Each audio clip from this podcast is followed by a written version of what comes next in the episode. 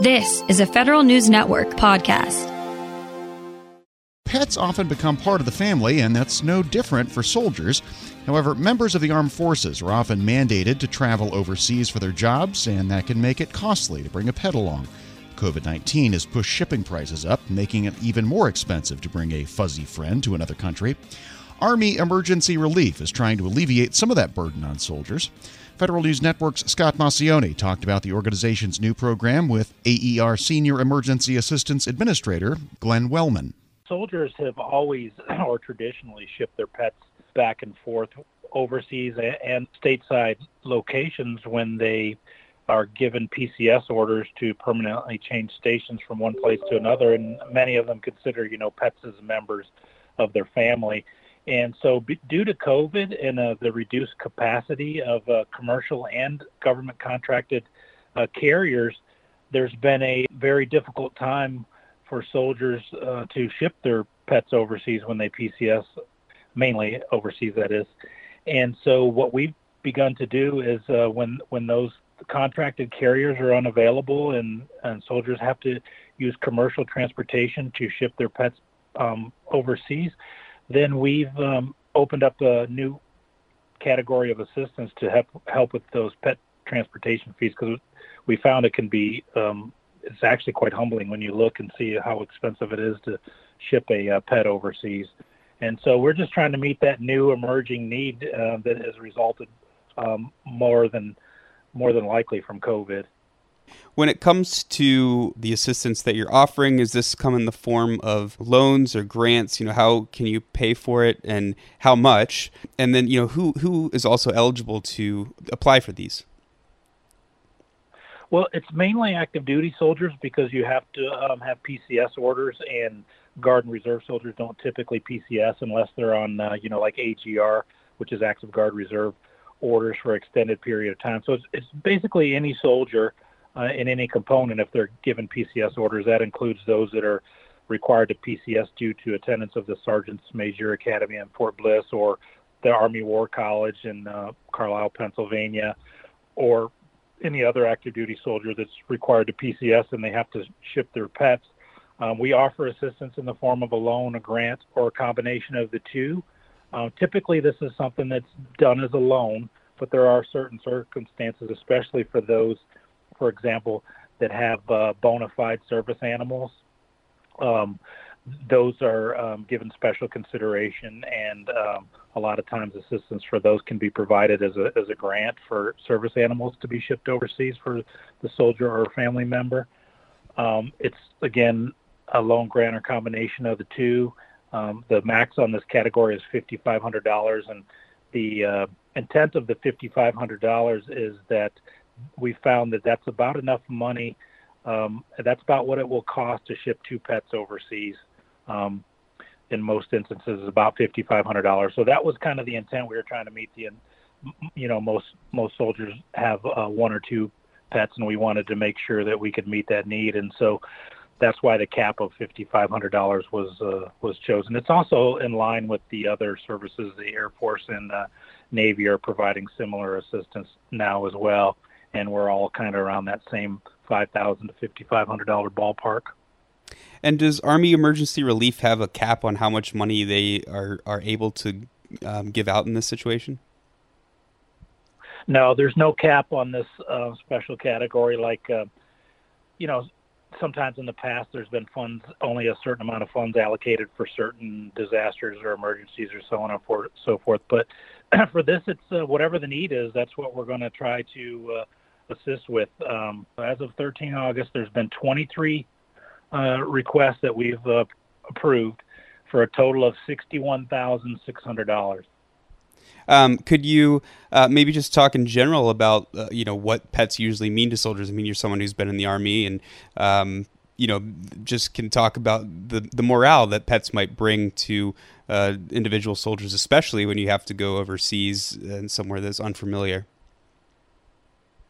Yeah, well, you know, um, not only do soldiers have pets, but they uh, some of them have uh, service animals, and you know, a, a pet or a service animal to a soldier or a family member. You know, a lot of times they they consider them as uh, family members, you know, and so not being able to afford to take a family member with them on an overseas assignment is probably a significant emotional event for a soldier or a family. And so I, I assume, you know, not being a pet owner, but um, I assume that it it's uh, makes a huge impact that we can help them do that because in many cases, um, I don't believe that soldiers um, would be able to afford to ship their pets um, on their own um, dime without assistance, uh, without maybe going into debt or, or maybe charging it to a high interest credit card or something like that. Because you know, again, even if AER provides a loan, our loans are zero interest, you know, and so there's no interest accumulated on loans that are provided, and of course, grants are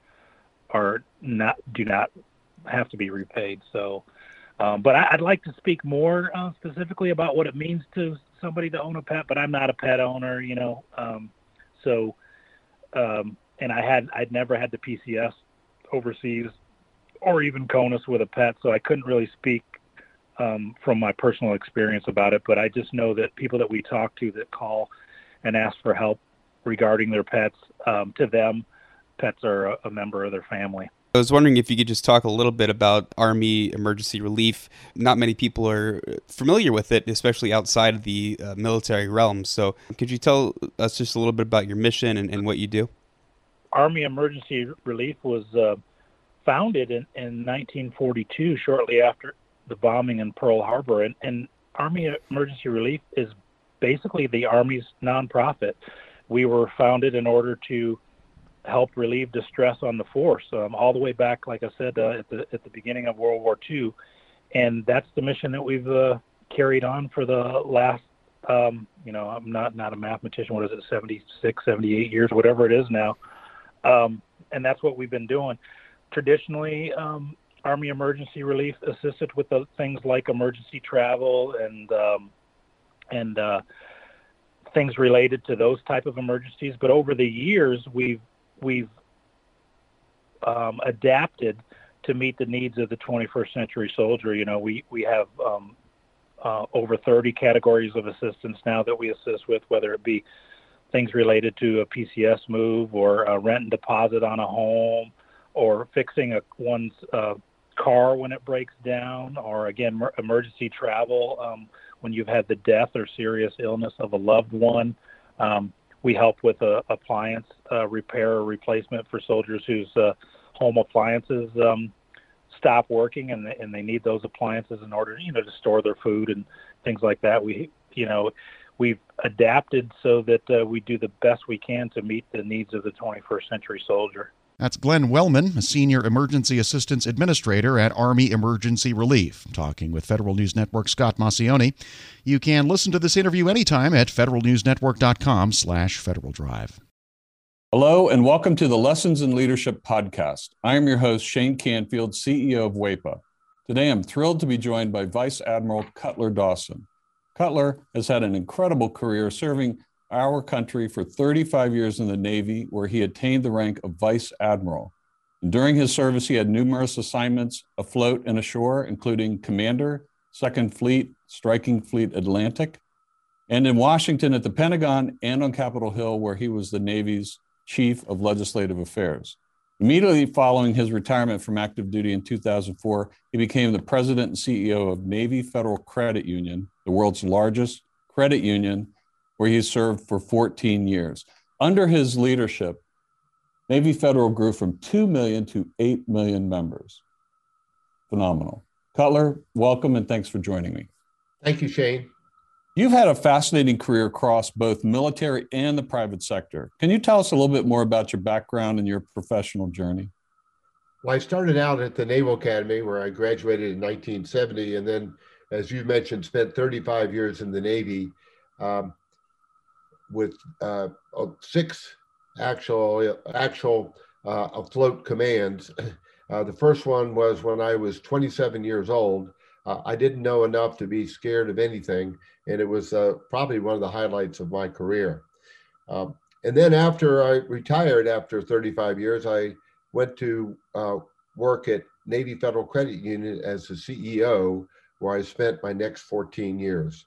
Um, I'm I'm currently retired and enjoying life, and um, it's been a great run for me. How would you describe your leadership style and how's that developed over the years? My style has been quite con- consistent. Um, I believe, and I've learned this in the Navy, that you have to go to the deck plates uh, to see what is going on. And you have to learn what your people do and how they do it so you can help them to be better at it and more efficient and more productive. Um, it's um, something that you need to do all the time. Um, I remember I used to tell folks that um, you don't want to retreat to your cabin. And what I mean by that is um, the longer you're in a position, the less you think you have to get out and about. But that should be the opposite. You should get out and about more because people change, situations change, and you've got to figure out a way to get to them and find out what they're doing and where what you can do to help them. Uh, I we'll talk a little bit more about your book, but I read it um, from Sea to the C suite. Fantastic read. You talk about the deck plates in that um, as well. I would encourage everyone to get a copy of this and read some more detail about going to the deck plates. Cutler, who was the most impactful leader in your life, and what quality did you admire about them? I had numerous while I was in the Navy, but uh, the quality that that I enjoyed the most was the leaders that got to know me as an individual and that they cared about me and I could tell that they cared about me. And they were not only my leaders but they were my mentors. And um, I remember um, one particular one Bill Schiffer when I had my first assignment at the Pentagon um, I would go in to see him with my problem of the day and I knew that he had numerous problems of his own, but he would stop and he would focus on me and he would make me feel like I was the most important person in his world. Um, and I, I tried to do that um, throughout my career. But really, it's about caring for your people. Cutler, in reading your book, there was a quote you used that you used to inspire those people that work for you. And it really got my attention. And it was it was you are the captain of your own ship. I wonder if you can talk a little bit about what that means and how it was useful to you and the leaders you were developing. Uh, absolutely. Um, what I mean by captain of your own ship, when you are the captain of a ship, sometimes you're in the middle of the ocean and you don't have anybody to turn to to make decisions. You don't have anybody to turn to ask, what should I do now? You have to be the captain of that ship. And I, I translated that um, into, let's say, Navy Federal's organization, where I would tell branch managers that I said, You are the captain of the ships of Navy Federal. You're the ones that are facing the, the members or customers, as others call them, every day. And you have to make decisions without a lot of guidance in some cases and without a lot of time. So be the captain of your own ship. Step up, uh, make decisions uh, do what you think is right, and you never can go wrong. I think that is so important. And you have to give your people a little bit of latitude to take some risk as well, because there is risk for them in doing that and risk to your organization.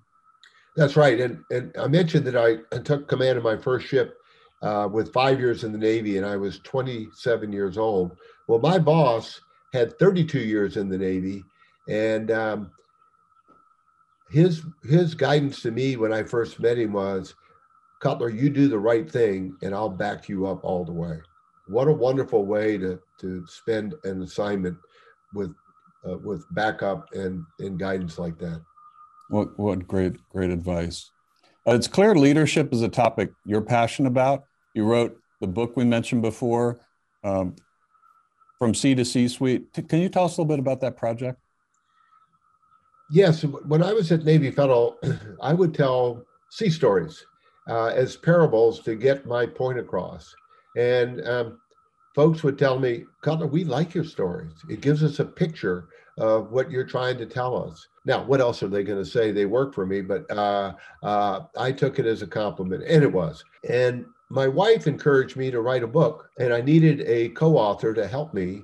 And I found a lady named Taylor Kiland who was the perfect perfect co author. She turned in my stories into wonderful chapters um, that I'm very proud of. Where can listeners find a copy? Well, you can get it on Amazon, uh, and you can also uh, get it on the Naval Institute website. Uh, and I might add that um, any proceeds from the book, Navy Federal uses uh, to give to charity. Fantastic. Cutler, thank you very much. Really enjoyed your time and your lessons and in leadership and sharing with us your life story. And, and uh, I've learned a lot both from talking to you today and reading your book. And thank you very much for your time. It's my pleasure. And I, I, I would like to add one thing, if I could, Shane. Um, during my assignments in Washington, D.C., I gained the utmost respect for the civilians that work here every day. They're hardworking, they're dedicated, and they they have my eternal gratitude. Uh, I got to come and go from the Pentagon. They stayed every day and worked in Washington when I got to go out and um, enjoy being at sea. Perfect. Thank you. Yeah, WEPA serves civilian federal employees, but your comment is well taken because the interaction between the two is is continuous, it's nonstop, and it's critical. So uh, the career civil servants, as well as career military, uh, our country would not be where it is today without them. I totally agree, and and I can tell you from the U.S. Navy standpoint, uh, we couldn't operate like we do without them being the backbone of what we do. Thank you very much for your time today, Cutler, and to everyone listening to Lessons in Leadership podcast. We'll see you next time. Everything's getting more expensive these days gas, rent, and even your music. While other music services keep jacking up their prices, Live One is letting you lock in the best music membership at the best price. Live One Plus is just $3.99 per month. Get all your favorite music ad free, along with unlimited skips and maximum audio quality. Beat inflation with the best deal in music at just $3.99 per month. Visit liveone.com slash bestmusic to get Live One Plus now. Grab a 30-day free trial of Live by Live Plus, and you'll get unlimited skips, commercial-free music, and all of the podcasts and live streaming events you can handle. Visit livexlive.com slash podcast one to learn more and start your free trial.